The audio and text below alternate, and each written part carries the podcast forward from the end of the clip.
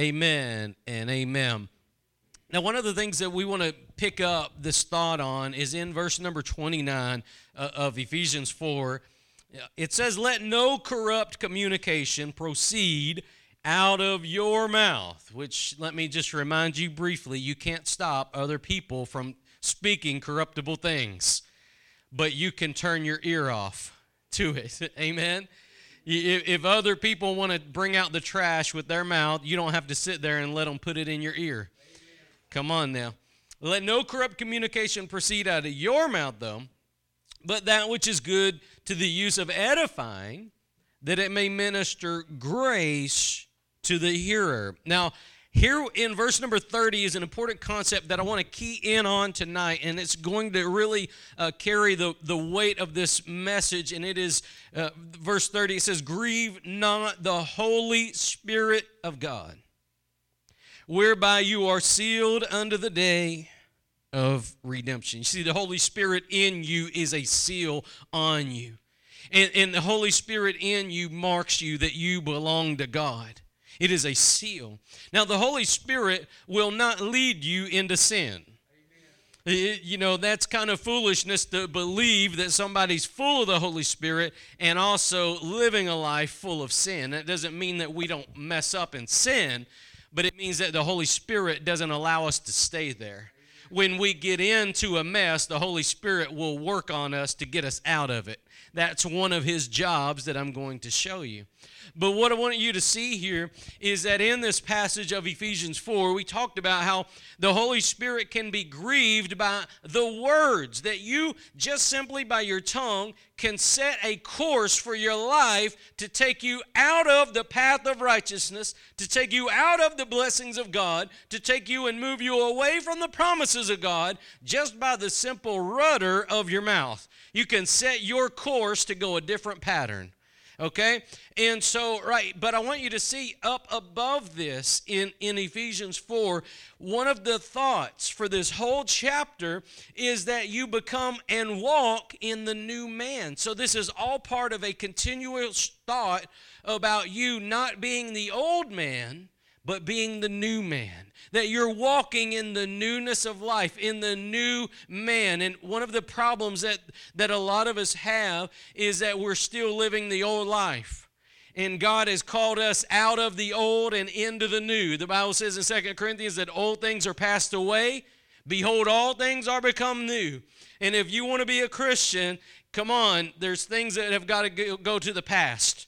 You, you can't live how you used to live. When you become a believer on the Lord Jesus Christ, you turn your back on your old life. Old things are passed away. Behold, all things become new. And that's a promise as we begin into this new year that if you want to have that newness of life, you've got to be willing to turn away from the old. That's one of the things that we've got to do. Now, in, in Romans chapter number six, this is where we find our mode for baptism, our mode for baptism, and that is that we're buried with Christ. Now, you don't literally get buried with Christ, you spiritually get buried with Christ when you identify with his death. That's what baptism is. Buried with Christ in his death and raised, it says in uh, Romans 6 4, raised to the newness of life raised up to a new life. And so you, you you know one of the one of the problems that most people find themselves in is they got one foot in the old life and one foot in the new new life they've never experienced or never identified with the crucified life with, with being buried in the baptism of the death of christ. Amen in, in turning your back on your old ways, on your old life, and walking in the newness of life. And, and what you'll find, what you'll find if you try to live a new life and an old life, it's going to wear you out. But not only is it going to wear you out, it's going to grieve the Holy Spirit. It's not only going to, because you know, keeping up the religious front can only c- carry on for so far. You can keep the circus or, you know going on. You can keep the show going and nobody being home for so long and you're going to get wore out. It's going to it's going to wear you out being fake. It's going to wear you out. You need the real thing. You need the authentic touch from God. You can't have so you can't live off of somebody else's testimony and you can't live off of imagination. You need an actual encounter with God yourself. Amen. You need to be filled with the Holy Spirit. You need a personal encounter with the living God. That's when everything will change. Uh, other than that, we're just doing religion. But it's when God creates in you a new spirit and a new heart that you'll begin to live a completely different life. Well, one of the things that you see in this continuation of this text, up above this, in uh, let me show you this in verse number 23. It says, well, let's look at verse 22 just so you understand what I'm talking about. It says that you put off concerning the former conversation, and that means the former way of life the old man. So, do you understand where I'm talking about? Putting off the old? Putting off the old? That, the, that the old is passed away, the news come? Okay. Put off concerning the former conversation the old man, which is corrupt according to the deceitful lusts. And be renewed in the spirit of your mind. So God's not just telling you to, to, to, to you know, stop being who you used to be. God's telling you, don't be who you used to be, be, be made new in the Spirit. You, you, you understand the difference? God's not asking you to be something that you're not. God's asking you to be who the Spirit makes you to be, not who you used to be. It's a huge difference because you don't have the strength to live the life on your own. You've got to do it with God doing it through you. You've got to be surrendered to God and allowing God to live through you and in you. Be renewed by the Spirit. That is the Holy Spirit working in you and through you, right? Be renewed in the spirit of your mind. Verse 24, and this is what I want to key in on. And that you put on the new man, which after God is created in righteousness and true holiness. Now, look at this. Look at what we got here. The new man is not created to hang from chandeliers and swing from one to the next. The new man is created in righteousness and true holiness. So, what, what, is, what is Pastor trying to get at? What's the point I'm trying to get at? if God's doing a work in you, He's going to call you not to swing from a chandelier first, but first to live righteously and to allow Him to do a work of holiness in you and through you. One of the things that you'll see as we go through this year, I believe that God is calling the church into a deeper walk of holiness. In, in one of the verses that God brought to my heart whenever I was just praying over this upcoming year, he said, uh, You remember this verse? He said, Where my servant is, that's where I'll be. No, that's not what he said. He said, Where I am, there shall my servant be also. You see, we get it backwards. We believe where, where, wherever I am, that's where Jesus is. But Jesus said, Wherever I am, there my servant shall be also. Amen. You see, how does that happen? Because the servant is waiting and watching to see where Jesus is. And the servant, the true servant of God, goes where Jesus is, follows him, imitates him, walks where he walks, loves who he loves, stands for what he stands for. The true servant of God will, will live a life of righteousness and true holiness. One of the things that I want to show you about the Holy Spirit and grieving the Holy Spirit uh, that we don't often recognize is that you can you can grieve the Holy Spirit by what you do. How many of you? How many of y'all have been there before? I'll, I'll, I'll raise my hand on that. There's things that I've done that have grieved the Holy Spirit, and I know it, and I repented of it. Amen. And I thank God that He had mercy and He forgave me and cleansed me and, and set me free from that. Right?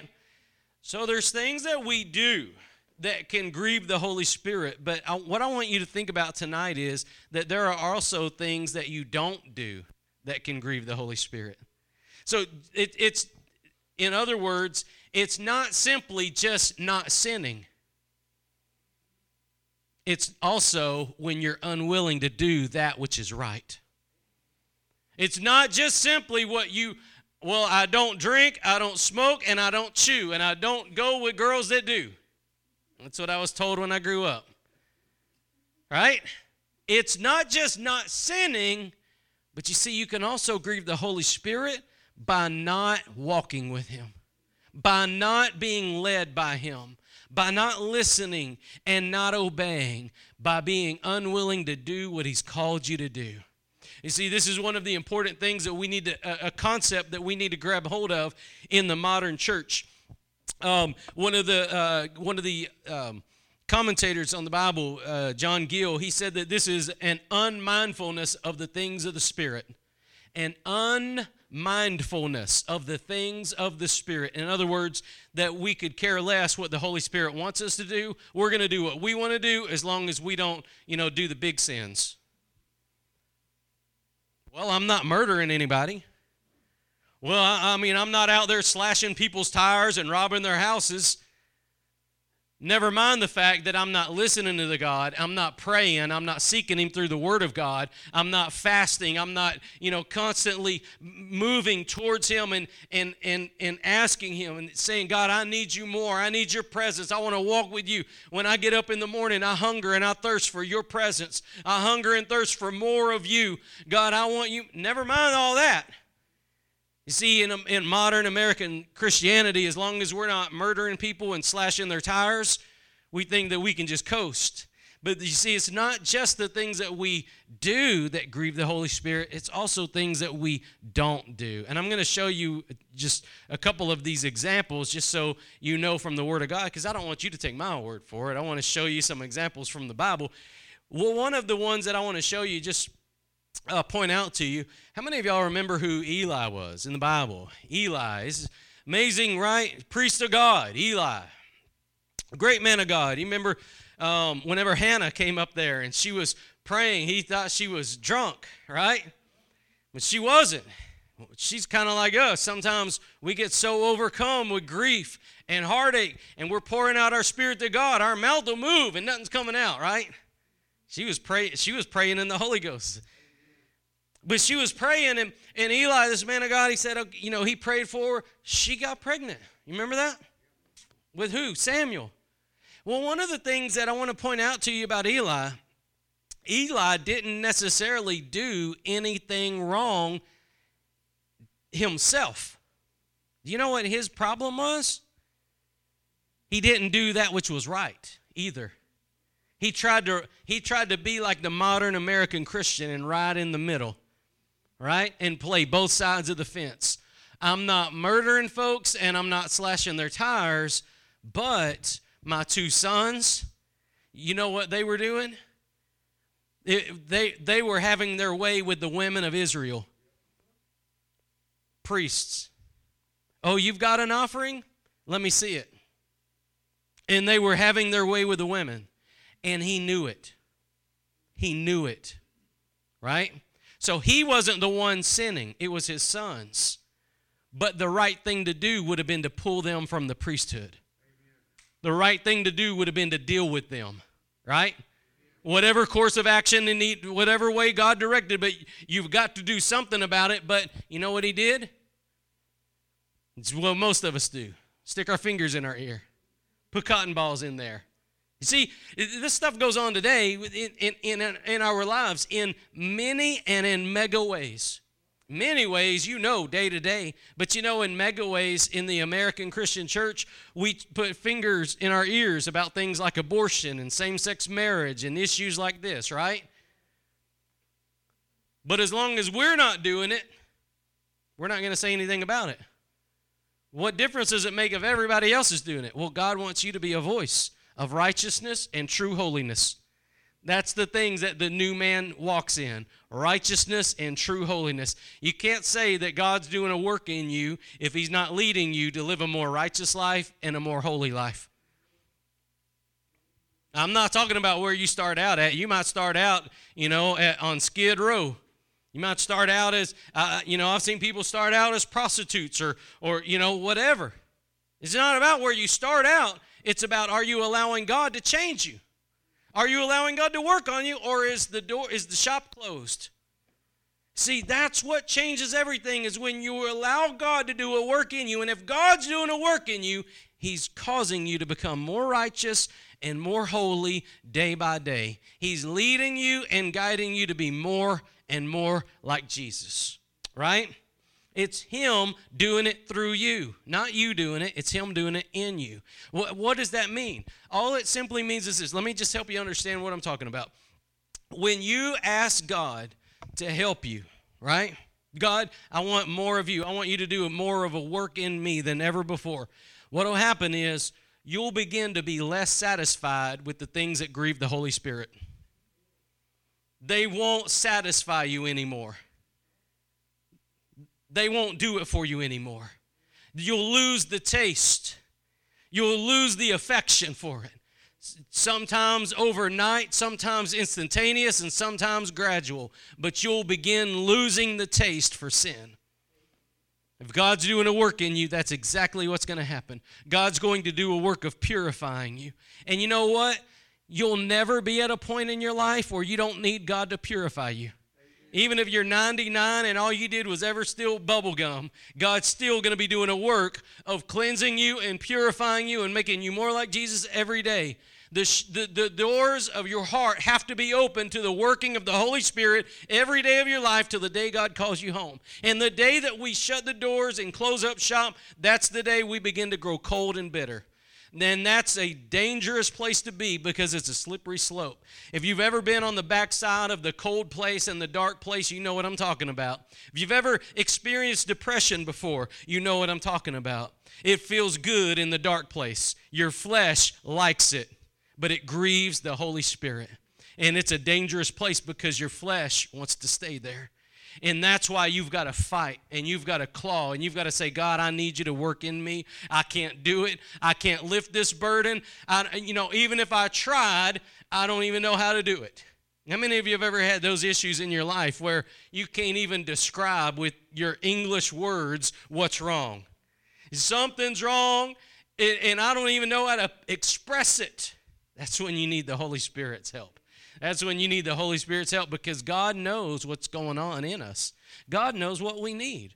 You, you may think that you need a, a new car, but God knows you need a new heart. Or you may think that you you may think that you need a position on the platform, but God may think that you need a fresh infilling of the Holy Spirit first. God may think that you need this or that.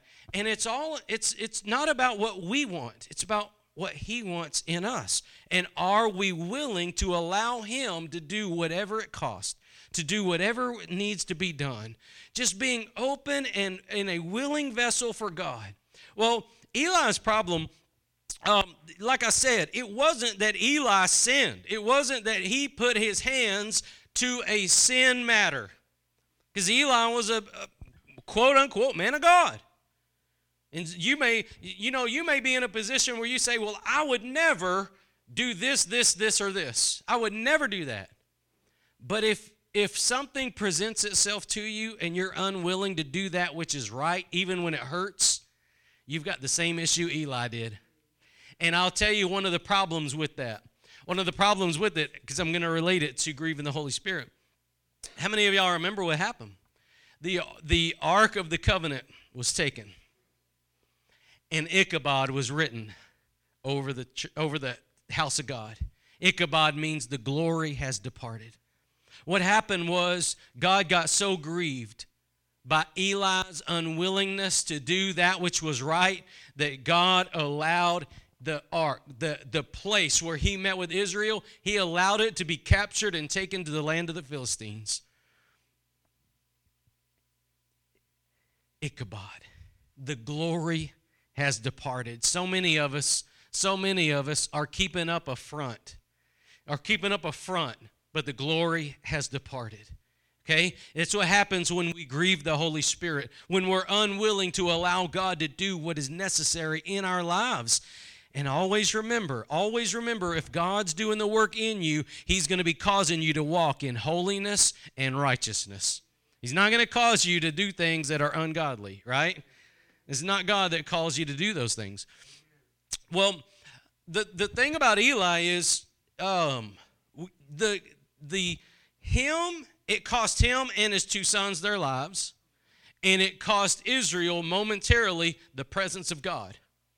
Okay? Cost Israel the presence of God. Let me show you something in John chapter number 14. John chapter number 14. We'll pick it up in verse number 16. See, one of the promises that God has given us, just like the Ark of the Covenant, it represented God's presence. The Ark of the Covenant represented God's companionship with Israel. And when it was taken, they had no more way of accessing God. Back in the Old Testament, before the cross, if there's no Ark of the Covenant, there's no you coming to God. That's where you met with God at. And so when it's gone, you're hopeless. You're in a bad spot. Well, see, in the New Testament, we have the Holy Spirit in us. The Bible says that you are the temple of the Holy Spirit. You are the temple of God. You are, if you're born again. You are the temple of God. The Holy Spirit's supposed to be living in you. Jesus says that the Holy Spirit basically is your constant companion. See, you don't need more friends. You need to get reacquainted with the one who loves you and sticks to you closer than a brother. You need to love you need to get reacquainted with the one who loves you with an unceasing love. You need to get reacquainted with the one who is there to bear your burdens. The one who's there to, to, to listen and, and, and be with you in the midnight hour, your constant companion, the Holy Spirit. Verse number uh, 16 of, of chapter 14, Jesus said, I will pray the Father, and he shall give you another comforter you know why he said another comforter? Because he was the first one. He was the comforter to the disciples. He was the one, you know, whenever their faith would, would get kind of shaken, he was the one who would reassure them. He was the one who would remind them. He was the one that would be, and you know what? He was with them all the time, wasn't he?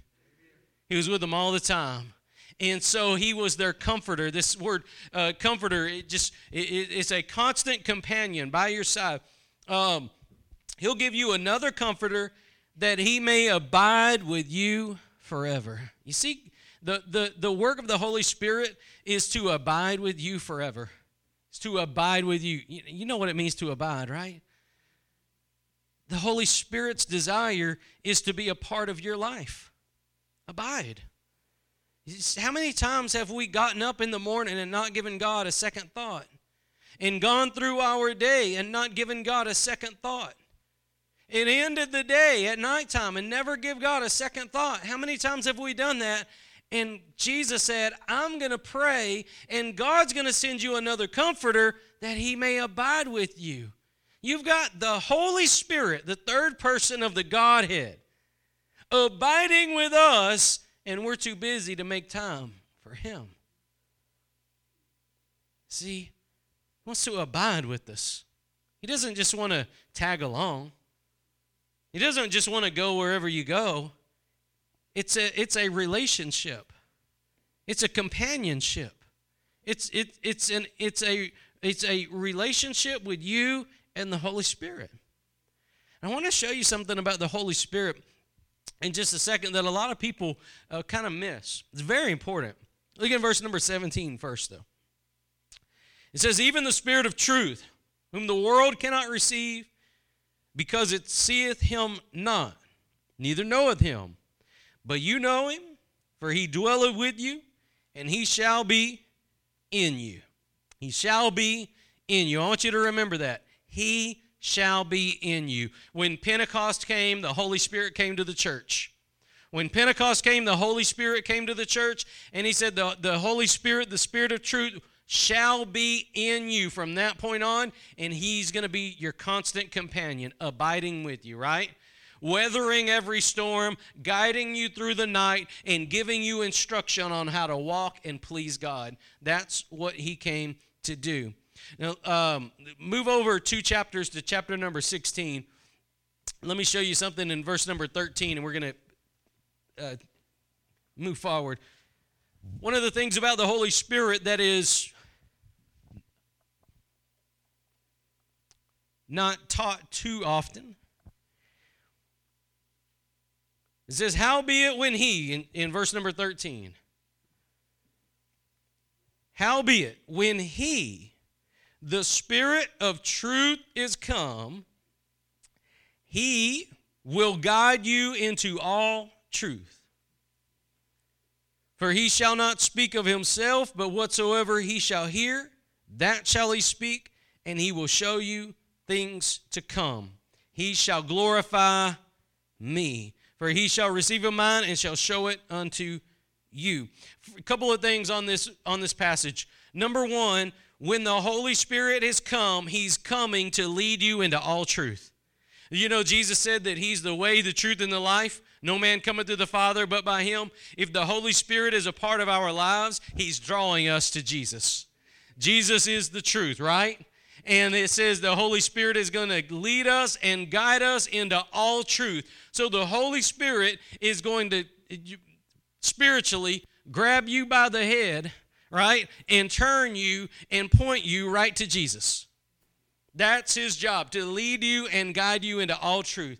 We, we, we will run to everybody else under the sun for everything that's wrong in our lives. And the whole time, the Holy Spirit, our constant companion that abides in us, is trying to grab our faces and turn us to point us to Jesus. He leads us and guides us into all truth. That's his number one thing that he does. It says uh, in another place that he comes to lead us into all truth and he convicts the world of sin.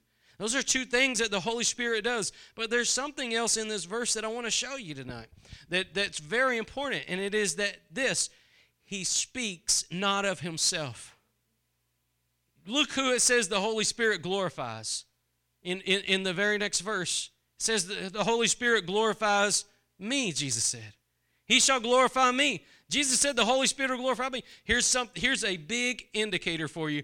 Now, when we get into this um, the the uh, when we get into the, our teachings on Wednesday nights on the on the new apostolic reformation, this will make a lot more sense to you. But I want to sh- I want to show you something right here.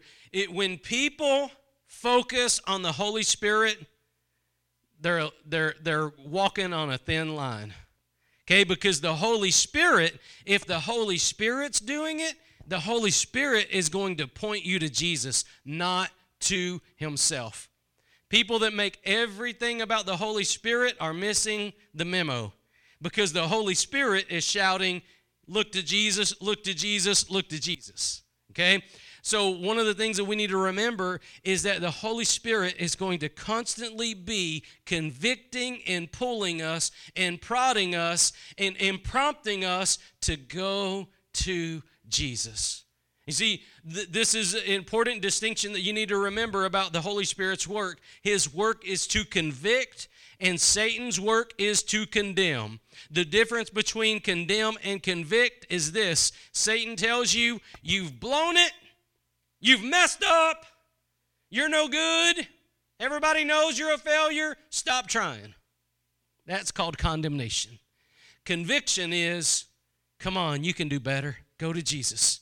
Come on. You know, you know Jesus won't turn you away. You know to take your trials. You know to take your problems. You know to go to, it's always prompting you to go to Jesus. That's the difference between conviction and condemnation. Now, here's, here's one of the things I want to tie this together on with the, the, with the uh, grieving of the Holy Spirit. I said, it's not so much always what you do, but sometimes it's what you don't do. I want to give you a second example. I told you about Eli for just a second. Let me give you a second example. Let me let me remind you about a guy named Jonah in the Bible. There's actually a book about him in the Bible. Now we don't, we don't think about it this way. We don't think about it this way. We just you know, we just think about what he did wrong. But it's not so much that he did something wrong, it's that he didn't do that which was right. Right? Think about it. God calls Jonah to go preach to the Ninevites. And he don't want to. He don't like the Ninevites at all. And rather than preach, he turns and goes the other way. Right? It's not explicitly sinful, but it's being disobedient. And when we're disobedient to the promptings of God, we will grieve the Holy Spirit. And one of the things that happened to Jonah is they ended up, it, the, you remember the storm came and they couldn't figure out why the storm was there? It was because God wasn't happy with Jonah. He had grieved the Holy Spirit. And everywhere he went, there, the, the same issue was there. You know that you can't outrun God? You, you, you know that, right? You can tell somebody a story and think that that's all that there is to it, but God knows the truth, and everywhere you go, God's going to be there, and God's going to bring that thing to the surface. Until you're ready to deal with the issue, it's going to continue continue following you. One of my favorite verses in John 3, it says that the, those that believe not, the wrath of God abideth on them. Abideth on them. It's like that rain cloud that never leaves your head. Everywhere you go, the wrath of God abides on you. That, that's what that is. Well, here's the thing about Jonah Jonah gets thrown out of the boat, right? And he's in the belly of the fish, the big fish, the whale, and there he repents, right? You know what his repentance was? I'll begin to do that which is right. I'll begin to do that which I'll do what you told me to do. I'll do what you told me to do, God. You see, it's not always what you do, it's sometimes what you don't do. Sometimes we know the right thing to do and we don't do it. I tell you, one of the problems in, uh, in, in a lot of the church world today is forsaking the assembling of themselves together. Hebrews 10, verse 25. Forsake not the assembling of yourselves together, as a manner of some is, right? And all the more as the day approaches. You know, eh, the closer we get to the return of Lord, deception is going to increase in the world. I've, I've heard multiple ministers almost verbatim say, We're in that time. We're in the time of the falling away. We're there. We're there. I, have I've heard multiple ministers almost verbatim. If you recorded, you could just swap them out. I believe we're, if we're not there, we're getting close to there. And, and, and, if, if you're not willing to listen and obey the Holy Spirit's promptings and, and get connected to Him, you might find yourself deceived. Because in, in, to be able, you're not going to be able to outsmart the deceiver. Forget that. You're not going to be able to outsmart the deceiver. The devil knows way more about theology and doctrine than you or I ever will be. He could score a 100 on a theology test but it don't make him right with God. What makes the difference is when you surrender to God and you obey the Holy Spirit. That's what'll make all the difference in the world. And and what is going to be needed right now in the church world? What's going to be needed right now in the church world is an unwavering willingness to do everything that God asks you to do and not do what he tells you not to do. Yeah, it's it's this this sticking close to God, this, this coming close to Him and abiding with Him and, and being close to Him, attaching yourself to Him, saying, God, just like you said, wherever you are, there I will also be. I'm not telling you to follow me around. I'm not telling you, you know, I'm not going to wag you like a dog and tell you where we're going to go. I'm going to ask you, God, where do you want me to go today? Who do you want me to minister to today? Who do you want me to pray for today? When was the last time, whenever we got in our prayer closet, when was the last time we asked God what He wanted us to pray about? Andrew Murray, in his great work on the, on the issue of prayer, he said, If you are, are battling prayerlessness, you're not abiding. And the quickest way to do it and what will excite your spirit is to get on your knees, tell God you're sorry first, and then say, God, what do you want me to pray about?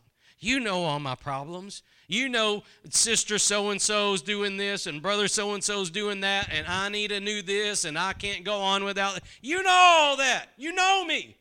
But what do you want me to pray about? And God will put somebody on your heart God will put somebody on your heart. God will put you to praying about somebody that you forgot about. God will put you to pray on a situation that, that doesn't even concern you.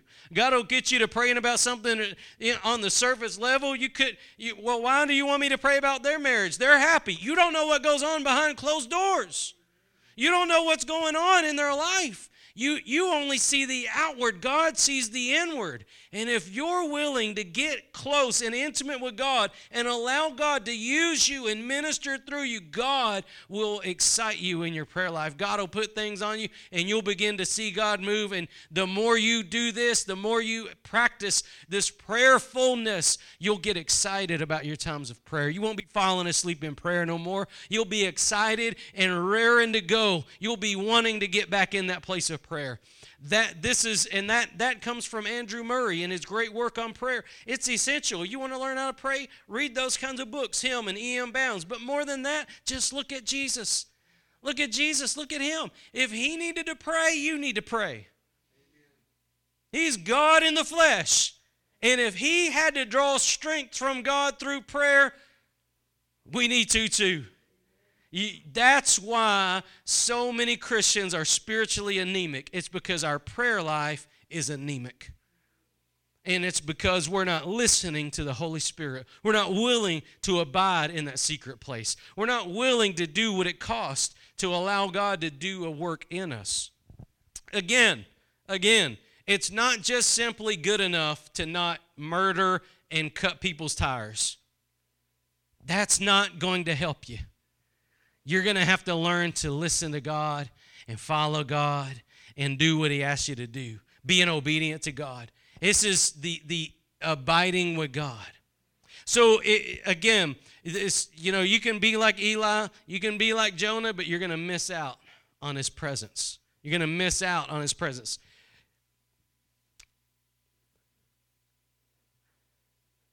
Let me take you one more place in Isaiah chapter 63. We'll close here in Isaiah 63. Watch this.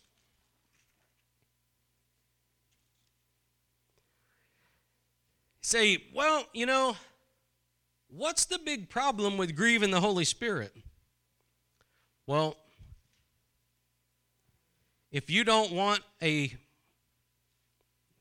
if you don't want a life full of the Spirit, there's nothing wrong with it. But if you want to if you want to live a faithful and successful Christian life, you're going to need the Holy Spirit. In fact, in fact, your spirit is crying out for more of God. But when we live a life in opposition to God, we will grieve him. Look what happens here in verse number 10. Isaiah 63 verse 10. It says, "But they rebelled." Now, you don't know nothing about that, do you? You know, God says rebellion is as the sin of witchcraft, right? Rebellion. Eh, they rebelled. In other words, God wanted them to do one thing and they did something else.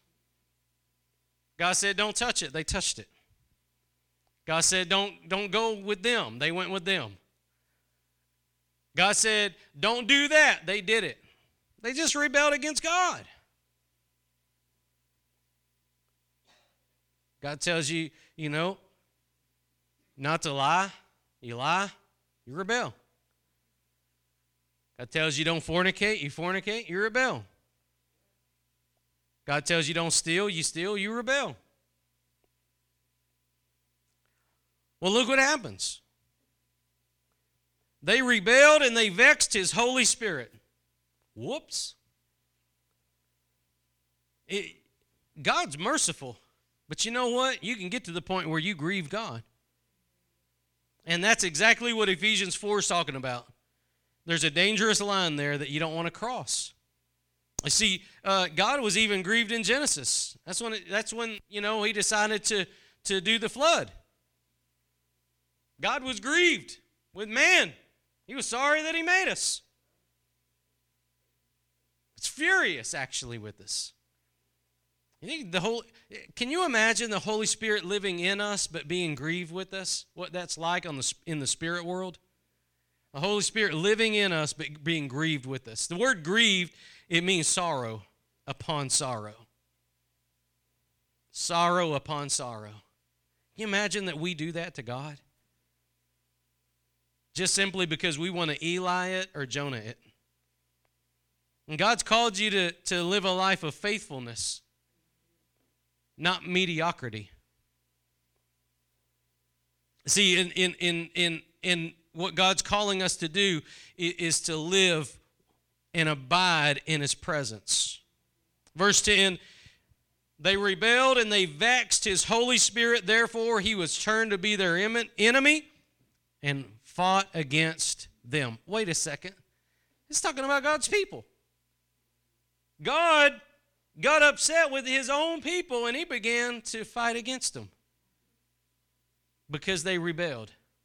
You ever you ever felt like that before? You ever felt like you're kicking against the wind and everything's against you? You, you feel like you you push it and you're not making any progress? It could perhaps be that we've grieved the Holy Spirit and not repented for it. Could be. I'm not saying that's what your problem is. I'm not saying that's what my problem is. But I'm saying it's possible that it's because we're unwilling to do that which is right. Not just abstain from what's wrong, but also not doing that which is right.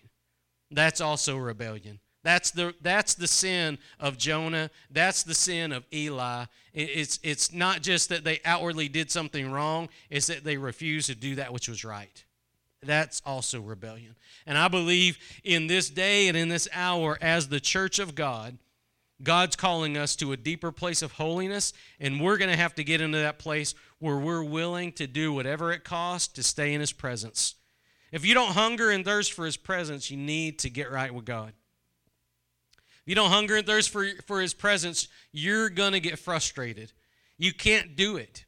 You, if you're not hungering and thirsting for His presence, your tank will run dry.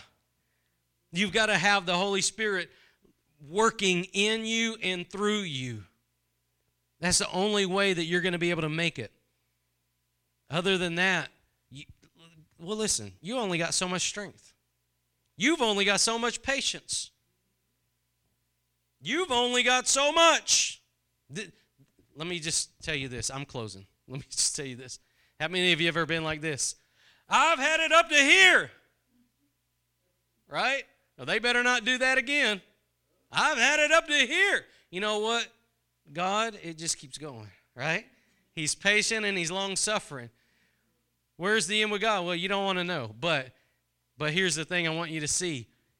You will run out before God. Your patience will run out before God. Your strength will run out before God. Your peace will leave before God's peace will leave. You see, that's why you need God. You need His peace, you need His strength, you need the power, you need that patience, the fruit of the Spirit. Don't ever forget that. The fruit of the Spirit. It's the Holy Spirit. That's the fruit of the Holy Spirit. The Holy Spirit will produce those things in you if you're abiding in Christ. If you're abiding in Christ, the Holy Spirit will produce those things in your life. You don't have to try to be more loving. You have to abide in Christ and you'll be more loving. You don't have to try to have more peace in your life. Abide in Christ, you'll have more peace. The, the fruit of the Spirit, uh, you don't try for them. You abide in Christ and you get them as a byproduct of abiding in Christ. And that's what most people miss today. That's what most people miss today. Well, I want to just just close with this thought with you is that